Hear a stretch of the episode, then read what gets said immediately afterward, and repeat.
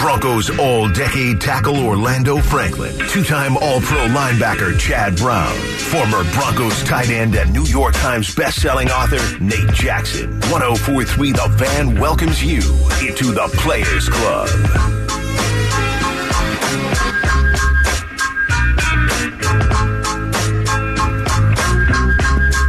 The past is the past. It doesn't matter.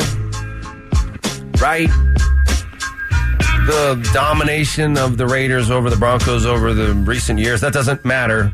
Right? I mean, that doesn't weigh on these guys. That's not in their minds, is it? The Broncos finished last in the AFC West last year with a 5 and 12 record. The Raiders bested them by one game.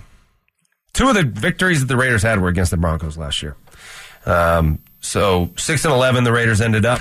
Chargers 10 and 7, Chiefs 14 and 3. Right now though, they're all 0 and 0 Orlando. Mm-hmm. It's only game 1 of a 17 week season.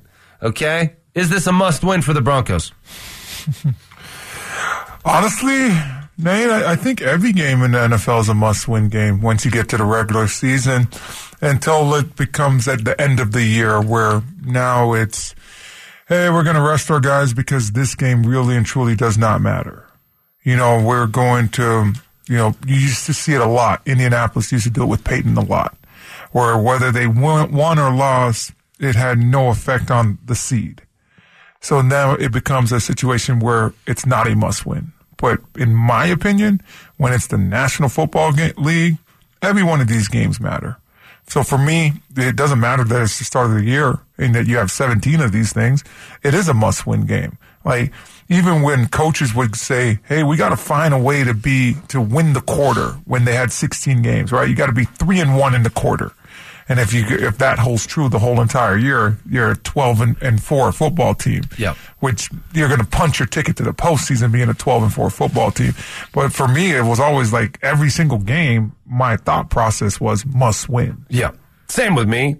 That's how it's sold to the players. Um, that's how we feel every every game going into it. We have to win this game. My life is riding on this game. This every play needs to be made. But in the grand scheme of things, I mean, uh, I it's not a must win. To me, it's not a must win. It's the first game in the Sean Payton era. He doesn't know what he has in that building. Um, can you still make the playoffs and lose your first game? Absolutely. Does, did the Broncos even need to make the playoffs this year? No, they do not. Yes, it's a must win as a as an athlete, as a team. You go into it believing that. But grand scheme of things, is this a must win? No. Yeah. See, for me, it's a little bit opposite. I get what you're saying, but look what Sean Payton was talking about. I'd be really upset if this is not a playoff team. Well, by that accounts, it's a must win. I know Well, you can't I- make the playoffs if you don't if you lose this game. um, uh, your your chances are going to drastically go down. In my opinion. Playoffs? Playoffs? Um, How though? I mean, like, how wouldn't they? oh, I it's mean, one game. It yeah, and then it's then it's another game. Then it becomes another game. Well, Then if you lose all the games, then it's- like your season's going to get harder. You don't know who's going to be available. You are at full strength. You are going against an opponent that has lost a little bit more football games. That probably is not thinking about winning at all. See, like the thought process, you, like you sit here and when you're in those locker rooms, right? Everybody's being told the same exact thing. Sean Payton's telling them that we could go shock the world. We could go win a ton of football games, and maybe we could even go, uh, you know, win a Super Bowl. You think he's saying that? I was on the teams. I was on teams that were bad as hell. That the coaches were telling me that. And you look at it. I remember this offseason, I came on these airways and said, really and truly, there's only six or seven teams each and every year that do have a roster to go win a Super Bowl. You gave me pushback on that. Chad because gave me there's more, pushback well, on that. more than that. Uh, there's- every team that makes the playoffs can go win a Super Bowl. okay. Okay. I mean, the sixth seed goes and wins the Super Bowl all the time. Okay. What do you mean? I, okay. I saw Tennessee. Okay. okay. A, a team like Tennessee wasn't winning anything. okay. okay. Uh, who else was in the playoffs last year? There were uh, the Dolphins. Even though that was a really good football team, you were one hit away from now just or, or Tua wasn't even back at that point. So you see how drastic that is. So one player could get hurt on the football team, and then all of a sudden your playoff hopes or your Super Bowl hopes are completely vanished. That's typically how it goes at the quarterback position. Look at San Francisco last year. They go into the NFC Championship. They think that they're going to go win a Super Bowl. Well, Brock Purdy, what second series of the game? And then Josh Johnson, when did that happen with him where he got dinged up? Now all of a sudden you can't throw the ball 10 yards down the field. And those are football teams that the roster's built the right way. So I get what you're saying, but with the Broncos' history and how this team is constructed, I don't think that this team, I think this team lacks depth. You better go out there and try to win as many games as possible. I'm with you on that. Of course. I'm not saying you don't try to win. What I'm saying is that your season isn't over if you lose this game. It's week one. Obviously, your season's not over if you lose this game. You just said your playoff chances are screwed. With the Broncos, I think that if they start dropping down drastically, I think there's a lot better teams on the back half of this schedule than there is on the front half. There's some teams on the back half of the schedule you think are going to be good that are not going to be good. It happens think, every year. I think uh, absolutely. You look and then you look at teams that will choke as well. There are so many different things that could happen. I look at a team like Cincinnati a couple years ago. They made it to the Super Bowl with one of the worst offensive lines in the history, giving up records in the postseason. How did they make it to the Super Bowl? those refunds. A heck of a coach, um, a quarterback being there in it each and every time and making plays. So hopefully Russ is able to do that. But this year is all about can Russ do that or can he not? Do it. So it's all about fixing them, right? Right. On so all these different things. So how is it a must win if there's so many unanswered questions here? Every I mean, game's a must win until you have it locked up. I think Nothing's going to change my opinion on that. I'm not trying to change your opinion. This is a semantic argument, okay? Yes. Can you win the Can you win the Super Bowl and lose the first game of the season? Is that possible? I'm sure that's happened a bunch of times. Right. And so in that regard, it's not a must win. But where the Broncos are at right now, roster level, where the question marks that surround Russell Wilson right now, you look at this wide receiver room if you lose this game, do you think that this team is going to be strong, get stronger and stronger, and just? What, do you so. think? Do you think you learn you from think your the, mistakes? Okay, one second, please. Do you think okay. the Broncos' first half of the season is easier or harder than the second half? Let's start there. Let's start there. Uh, they play Vegas, the Commanders, Miami Dolphins, Chicago Bears, New York Jets, Kansas City Chiefs, Green Bay Packers, and the Chiefs. Mm. So you play the Chiefs twice. You play the Jets, who are supposed to be good, Miami, who's good, Washington, who's pretty good, Vegas, who's a division rival and and, and beat your butt uh, a lot. Um, so let's say, okay, that's your front half. Back half, the Buffalo Bills, Minnesota Vikings, Cleveland Browns, Houston Texans, the Chargers, the Lions, the Patriots. The Chargers in Vegas. I think the front. I think the first eight are harder than the back nine to me. The first eight are harder than the back nine. Correct. Okay, so on the back nine, do you think more teams are going to be playing for more? Do you like the Broncos? Do, do you like the Broncos' depth? We're, we're fixing to find out, Orlando. Do you, okay? Do you like the? We're do you like the? Out. Do you like the New England Patriots depth? Uh, a little bit better than the Broncos. I'll tell you that. You know, uh, you, you some, know their depth. You uh, know their roster. Um, I like to think that I got to put a good grasp on majority of the, the, teams in the National Football League, Nate. So the guys who are uh, account for the depth on the Broncos are the ones who put a 41-0 whooping on the Rams. I do like the depth on this team. Nice. I think that this is a team that is ready, uh, top to bottom, to go compete. So I just how many games are the Broncos going to win this year? Um, let me hold on. Let me look at my crystal ball real quick here. Let me fire that thing up. Uh, I think this is a nine-win team, personally. And I think it takes a while. Now, we just saw Prime come out and blow the, our expectations out of the water with how long it takes to make something happen. Man. This is week one of the Sean Payton era. Man, if you could win week one. Oh, I'm with 10 you, week, It's a 10 win team. Look, increases those you, playoff chances, man. Look, I played for Mike Shanahan. I understand the importance of not only playing divisional opponents and winning those games, but the Raiders, man, and especially the Raiders at home. I was there at Mike Shanahan Day, Ring of Fame Day, where they lost to the Raiders by about 30, and it was disgusting. It was a pathetic display. There is no team you want to get up for more than the Raiders. All I'm saying is, this is the very first game of the Sean Payton era. He has not seen these guys play a lot. They're implementing a new system. If they lose this game, yes, we'll all be sad, but it doesn't mean the season's over, and it doesn't mean they won't make the playoffs. Mm. That's my point. I think if the Broncos lose this game, well, first of all, I don't think the Broncos are a playoff team. Let's just start there, in my opinion. I think the ceiling is nine wins, and that's with them winning week one. Um, so when you put it all together, at the end of the day, there's too many factors that go into a football season for anybody to sit here and try to play. Oh my goodness gracious, we're gonna, they're gonna win this game, they're gonna win that game, right? We sit here and we try to forecast this, where I think for the most part is the most ridiculous thing that we do each and every week, because when you look at you know just the game plan, I look at like Jer Bear last year. Jer Bear was able to implement a different game plan in the last two weeks than we saw Nathaniel Hackett implement the whole entire season. Hackett went in and, oh my goodness gracious, we're going to teach wide zone and went in a different direction come week five. We can't account for all that. You know, we watch football games each and every week, Nate, and say, oh my goodness gracious, Russell Wilson played terrible. But we're not in those meetings. We don't understand his progression. We don't know where he's supposed to be looking at at those times. Just like we don't know with these wide receivers as well right? We saw Jerry Jeudy at the end of last season have a lot of success. Amazing. And then people started talking about because he was at the X and knowing where he's at with the progression. But we're not in those meetings. So how can we really say that that's the truth, right? So we're constantly sitting here. And for me, what can we know about this football team? There's, does, do they have great depth? I don't think that they have great depth. You think that they have great great depth. So we're going to find that out over the course of the season, right? Yeah, I don't know. That's yeah. I, I, think that's the point. And I think look, we are arguing over semantics. Um, I, understand what you're saying. The margin for error with the Broncos, this Broncos, because of the unproven depth, right, and uh, is not great. And so they need to take advantage of the opportunities to win games early because you never know what's going to happen as the season goes on. War of attrition, guys get hurt uh, how's this team going to respond to those moments? Pat Shurmur. I mean, where, where's he at? It looks like a high flying offense up there. Sometimes there's not much scoring in the first half of games. Isn't it wild? Like, like the Pat Shurmur is like the man right now. He's like we were actually trying to throw incompletions.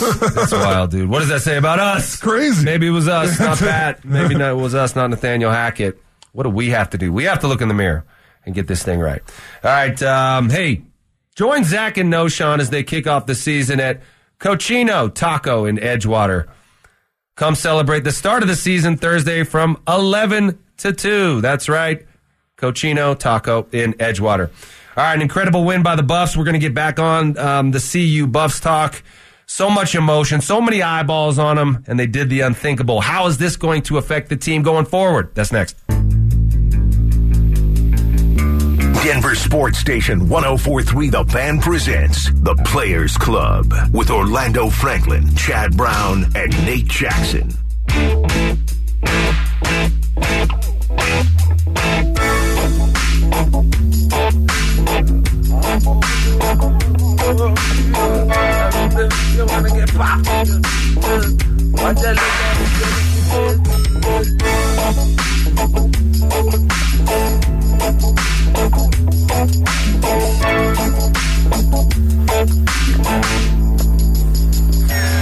What's up, guys? Welcome back to the Players Club. Uh, right before the break, we were talking about Pat Shurmur coaching up there at CU, and someone saying Pat Shurmur's not the OC at CU.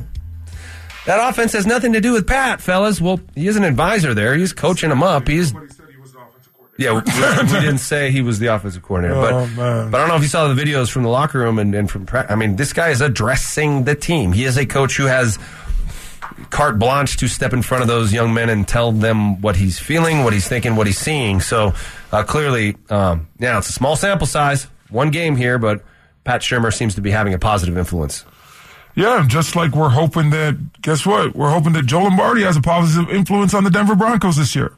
Remember, he was also the play caller. What was that lead that the Chargers had against the, the 27 7 halftime? Yeah, yeah. Lost that one. Yep. Became the scapegoat. So, you know, that's the unique thing about football is you could go one place and not have success one place and then go to a different place and all of a sudden business is booming. And that's what we're hoping for the Broncos this year as well, because business wasn't really booming um, towards the end of the Sean Payton era. And I really believe that Sean Payton kind of looked at certain things that were happening with that New Orleans football team and said, hey, probably don't want to really, really stick around for the next couple years of this mm. salary cap nightmare that I kind of put this team into. Wow. So he just cut and run, huh? Maybe. Well, he's in a he's got a new home now and an opportunity in front of him. Um, but uh, as far as CU go- goes, and the naysayers and the doubters and the non-believers, well, Deion says, "I told you so." Ain't none of y'all believe that. Maybe a couple of y'all that knew me and know how I get down. They know I, am a winner. We're gonna end up winning. Ain't none of y'all thought you was gonna be sitting up here. You you supposed to be on the other side, you know, interviewing that or coming and asking me, well, what happened?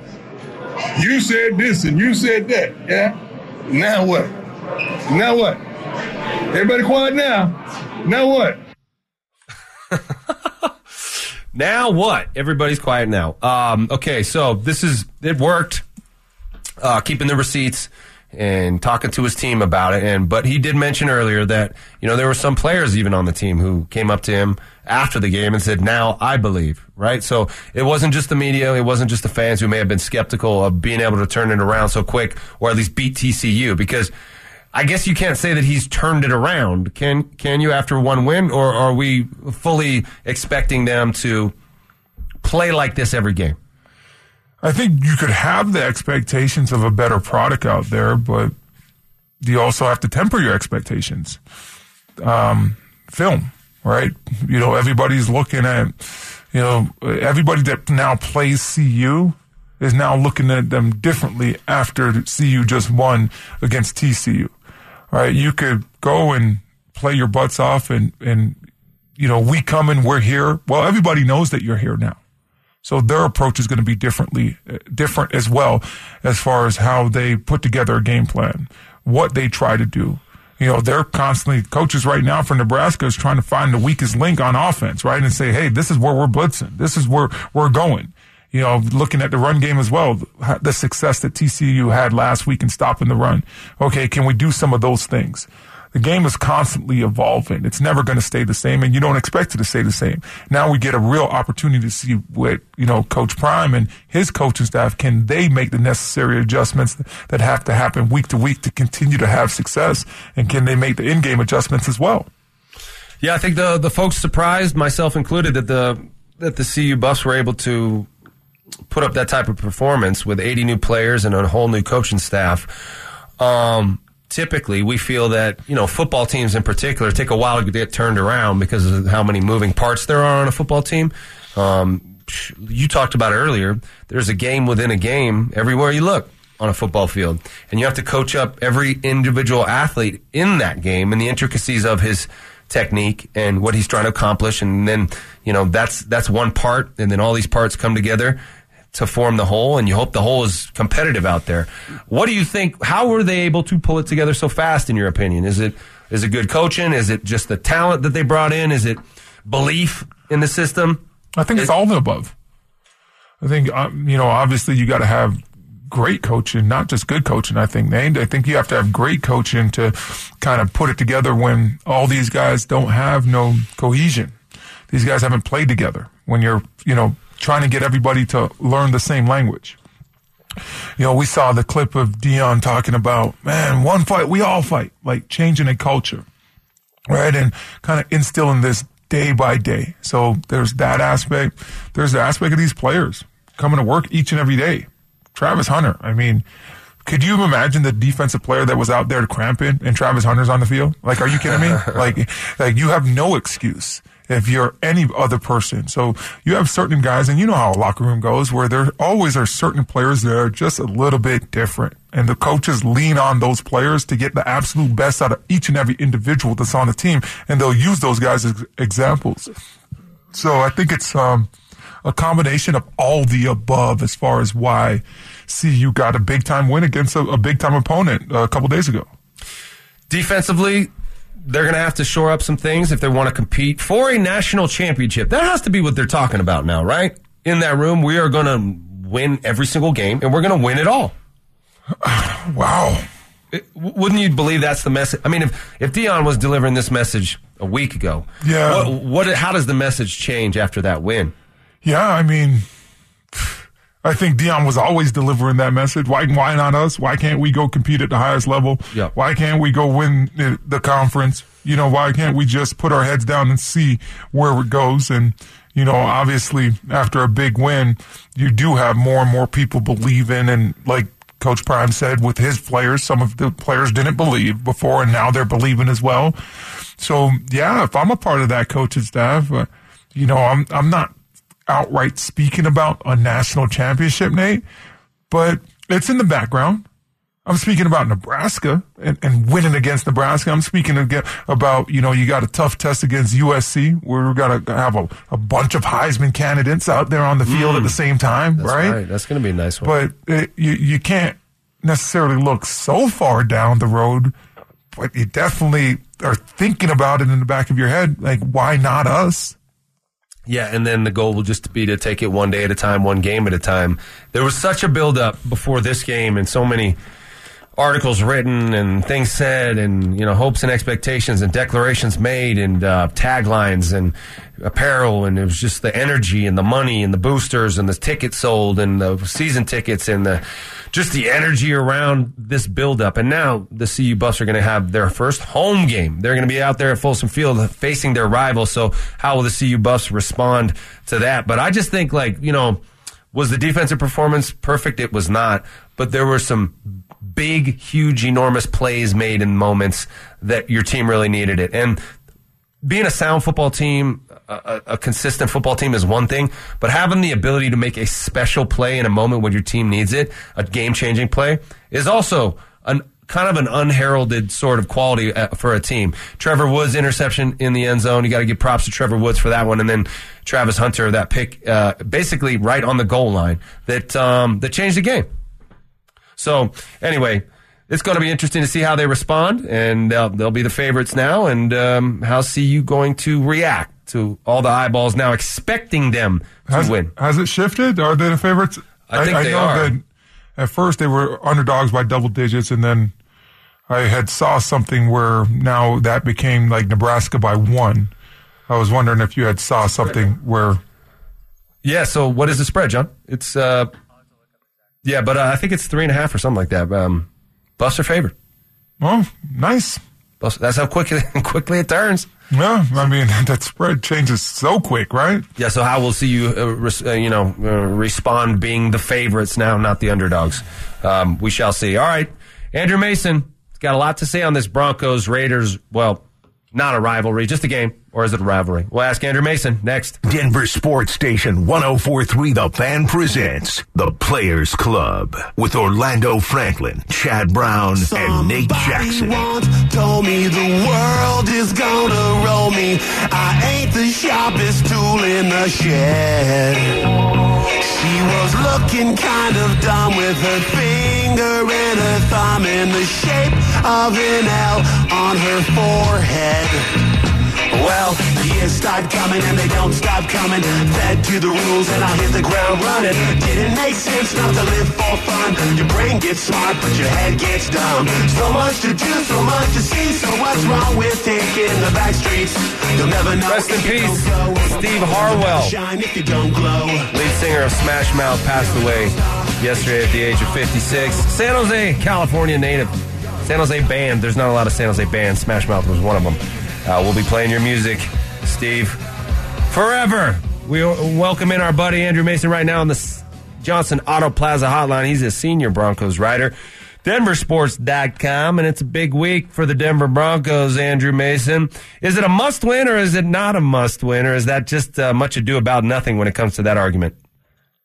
I mean, is there really a must win in week one? How often do you have that? I mean, there's there's a lot of time on the schedule, and if you can improve, there's a lot of chances to reverse uh, a result that you don't want in the first game. So, I I, I hesitate to call it a must win. I would say that they do need to come out of these first two home games with at least one win. If they are if they are 0 2, that's a massive problem from which I don't know if they're going to be able to recover. If they're one and one out of Las Vegas and Washington, I think they can uh, they can find ways over the course of the season if they develop and improve to get that loss back.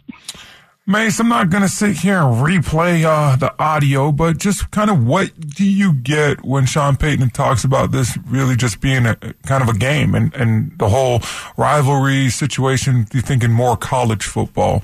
Um, you've covered the Broncos for a long time. I just want to get kind of your thoughts on on that soundbite because I know you've heard it already. I mean, at least he was saying that the division games are are, are different and on another level. Um, so it, it, it wasn't the whole kind of kumbaya thing that we saw from Nathaniel Hackett last year when uh, the, the subject of the Raiders came up or the Chiefs came up, and he kind of went into just another game, respect for the opponent, blah blah blah blah blah.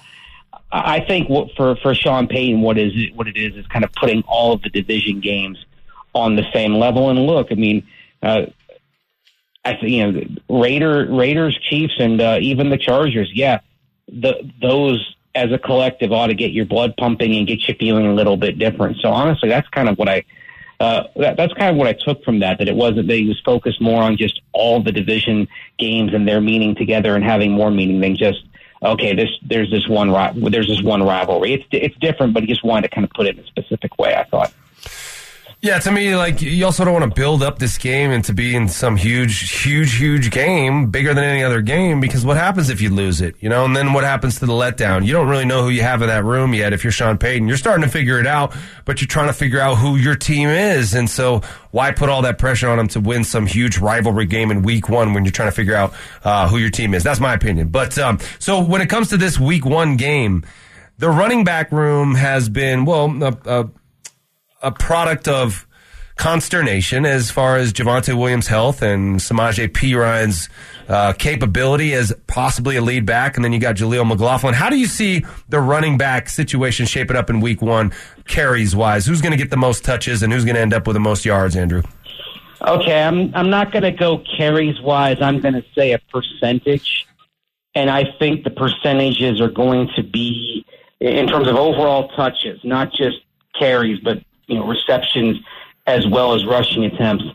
I'm going to say it's about about 42% for each of Javonte Williams and Samaje Perine, and the other 16% going to Jaleel McLaughlin. And how that gets dispersed in terms of rushes and receptions, who who's more involved in the passing game, I think that that, that just depends on the play calling emphasis, um, and also uh, how often uh, maybe Russ is checking down to uh, Javonte or Samaje Perine. I think I would expect there may be some design stuff for Jaleel McLaughlin uh, to kind of take, take take advantage of his skill set. But I, I think that's sort of that's how it's going to end up squaring up. Where basically, I think you'll see roughly the same workload from uh, Javonte and Perine with uh, um, with Jaleel getting the rest. Man, I got to ask you something about the CU Buffs. Um, Travis Hunter. what was it? There was like five minutes left in the second quarter. This young man had already played 50 snaps. Um, with him playing over 100 snaps this past weekend, is this sustainable? You know, Deion, I just saw something where he, Deion said 1.5 million dollars is what teams had offered, you know, or some other programs had offered to try to get him in the transfer portal to to kind of leave Deion's side. But you know, this young man is exciting, and obviously, you know, CU's success. A lot of it depends on his availability. Uh, so, what do you forecast, or what do you see happening for this young man? Is this sustainable?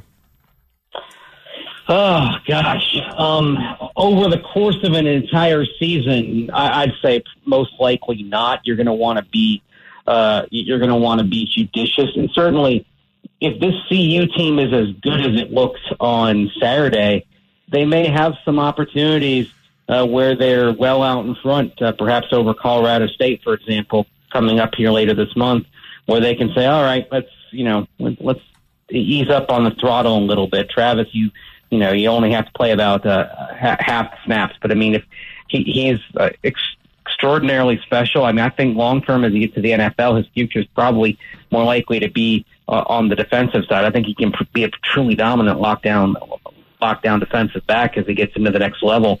Um, but it'll it, it'll it'll be fascinating to see how they use him and if they don't come up with something situational, just because 149 snaps, even if you are limiting his practice reps to make sure he's fresh and ready for the games, 149 total snaps in a game is, is unsustainable, and that it's something they're going to have to work with. Andrew, what is the current streak with the Raiders beating the Broncos? Six in a row. Okay, so six in a row. Uh, Josh Jacobs has been a Broncos killer. Um, he recently signed his contract, and so he's back out there. And um, wondering what your thought is on the Broncos defense and their their readiness to stop Josh Jacobs and this running attack for the Raiders. Well, it, and the funny thing, I said six in a row, but uh, if you're talking about just Josh Jacobs, Jacobs games, it's seven in a row because he the only time the Broncos have won in the last four, four years, which was uh, uh, in the series, which was the last game of 2019, Jacobs didn't play. So like, they, so it's literally the Raiders have won every time Josh Jacobs has been against in the last against the Broncos. Um, I've it, it's a good question. I mean, I, I think they they look stronger up front uh, in the in the front seven. I think they have the tools to do better at containing Josh Jacobs. He's going to be fresh, but he's still. Uh, is he going to be fully up to speed after uh, missing off camp, and is he going to have his timing right? I mean, that that could play into things as well. And also, as you know, the Raiders do have a, a decent amount of weapons, but they don't have Darren Waller anymore. So is that going to allow, allow for the Broncos to give just a little bit more attention to Jacobs and make sure that he's contained because you're not worried about that vertical threat in the same way going down the seam that you have with Darren Waller. So everything's a little everything's a, a little bit different, uh, right down to the fact that you've got a different quarterback with a different skill set. Uh, Jimmy Garoppolo coming in. I know Alex Singleton and Damarri Mathis both kind of talked about that yesterday. How you kind of expect something a bit different from the Raiders with Jimmy G. And so I think that that's going to factor into how well they can defend Josh Jacobs too. All right, good stuff, Andrew. Thanks for joining us, pal. You go have yourself an awesome day. Thanks, man. You too, fellas. Have a good one. Yep, there he goes, Andrew Mason, senior Broncos writer, denversports.com on the Johnson Auto Plaza hotline. All right, Andrew Mason said some interesting things about the running back room and what he sees as being the uh, the touch total, or at least the percentage of touches with those running backs. We're going to dive into that. And also Jimmy G. How are the Broncos defense going to stop Jimmy G? That's next. Denver Sports Station 1043 The Fan presents The Players Club with Orlando Franklin, Chad Brown, and Nate Jackson. And when his daddy would visit, he'd come along. When they gathered around and started talking, Cousin Billy would take me walking. Out through the backyard we go walking. Then he looked into my eyes. Lord knows to my surprise, the only one who could ever. All right, I got a hypothetical for you here. The only one who could ever teach me was the son of a preacher man. I've been a little, I've been a little upset the last couple weeks, missing my Friday. I don't get to, I don't get to let these pipes blow on Friday and Fridays anymore. They won't let you do that on ESPN, man? How about I just call in that. and just do like the intro? Well, no, when you start, you can do that too. But when they start the broadcast on ESPN, that first couple minutes, you guys are sitting there next to each other, all awkwardly close, and you're talking. When he passes the mic to you, you just got to start singing Vanessa Carlton, man. Oh man, get fired. I need you. all right, I got a hypothetical for you guys. All right, here it is. The Broncos don't do very well this year. Okay, let's say like, we're all hoping they do really well. We're all hoping they win the Super Bowl, but let's say that Russell Wilson plays really poorly, actually, and he reveals that maybe he's his better days are behind him, and we got to look for a new quarterback. Simultaneously, right up the road, let's say the CU Buffs go 11 and 1 or whatever. Shedeur Sanders has a Heisman type of season and declares himself eligible for the 2024 draft. Do the Broncos go after Shedeur? Ah, man, I think they're, the Broncos are definitely going to be in a in the market for a quarterback at that point, right? And if your season's not going well, that means you're picking pretty high in the draft. I think there are some other quarterbacks that they might consider before, but you, you kick the tires on all of them. Until you find your quarterback of the future, you you evaluate each and every individual, and it's he's right up the road. So the Broncos would be able to get the best look at a guy like Shedeur Sanders, as opposed to maybe a Caleb Williams or you know a Travis Hunter out there in Florida, right? Or maybe a Riley Leonard with Duke Duke balling last night, right? So um, you know, I've always been a fan of, and th- that was another thing. Like, you know, the top 30 visits that the Broncos had? Yeah. So George Paton said something interesting a couple weeks ago about the different guys that they brought in. And it's not just like guys that they were thinking about drafting. They were also, you know, restrict or undrafted free agents that they're bringing in during those top 30 visits as well. So I would expect Sean Payton George Paton and this Broncos coaching staff just to do everything possible in order to evaluate um, Sanders up the road for sure. So One game, small sample size. He absolutely balled the last two years at Jackson State, but this is a new um, level of football, and he's going to have an opportunity to prove it week in and week out. But uh, what a start! 38 to 47, 510 yards, four touchdowns, zero interceptions, and had four receivers over 100 yards receiving. Incredible first game, Shedeur. Keep it going. All right, um, before the break, I asked you a question about the Broncos' running attack because they short they did they made efforts this offseason to shore up that that part of the game, right? Um, get an offensive lineman who could block um, in the running game. Ben Powers, Mike McGlinchey, um, putting an emphasis on it, trying to change the sort of the culture and not take some pressure off of Russell Wilson. And we, in my opinion, we got a pretty loaded backfield. How would you approach this week on the ground, knowing Javonte Williams is coming off his ACL? Yeah, he had a good training camp and looked pretty good, but at the same time, you want him in in you know week 17, 18 in playoffs. So how would you approach the carries and splitting up carries with these guys? I think that you're still in wait and see mode when you look at a guy like Javonte Williams. You're going to go into this, and yeah, you could kind of control it the last couple weeks and you know ease back a little bit, but you're still going to probably have to check in with that young man after each and every series. And I think that open line of communication is is something. It's a necessity in the National Football League because you're only allowed to activate 45 or 46 guys on game day. So even though he's activated, you still have to communicate, and it's got to be like that triangle, right? Where it's Sean Payton at the top, you got Javonte Williams at the bottom, and you also have this this head athletic trainer and Vinny at, on one of those triangles as well, and constant communication throughout the course of the game to now put Javonte in or pull back on Javonte. And so Samaje P. Ryan, if if Javonte, you know, is kind of looking like, hey man, maybe we shouldn't ride him. Would you do you feel comfortable with Samaje Perine being your your lead back, or would you kind of if if Javonte Williams was looking a little banged up, would you be splitting carries with uh, Samaje and and uh, Jaleel? So I think that at the start of the season, no matter what, it's going to be more of a, hey, we're going to do this thing by committee. So I think Jaleel McLaughlin is going to come out in this game, probably have 20% of the offensive snaps, get a couple carries in there. Maybe it's a, some screen game stuff, uh, some check down stuff in the passing game on third down. So I think all of these backs are going to play early off in the season. And as the season goes along, I think at that point, some guys will separate themselves and the role will become more clear and defined. What a story, though, with Jaleel McLaughlin coming in here undrafted, earning it every day in training camp, catching the eye of the coaches. And you remember Sean Payton said that after that 49er game, um, that preseason game, it was clear to everyone that Jaleel McLaughlin was going to be stick, sticking around. And now he's in a position where, you know, you think 20% of the snaps, you got to think that they're going to dial up some specific plays to try to get him the ball in space, some screens, right? Um, some, some, I don't know, short passes, um, you know. How would you go about trying to get him the ball? Would it be like a, not a gimmick type of thing, but a special thing, or, or just run the offense? And when you're in there, we're running the offense through you. Yeah, so, you know, I'd go, you want me to design it up for you, Nate? Yeah, Okay, you draw give it me, up? Give me 11 personnel out there. Okay. Um, let's go trips right. Okay. Okay. Okay, let's put, um, you know, let me get uh, Marvin Mims on the backside, um, split out. And, you know, I'm going to just give Marvin Mims a, a go. Let's, let's go up and get it.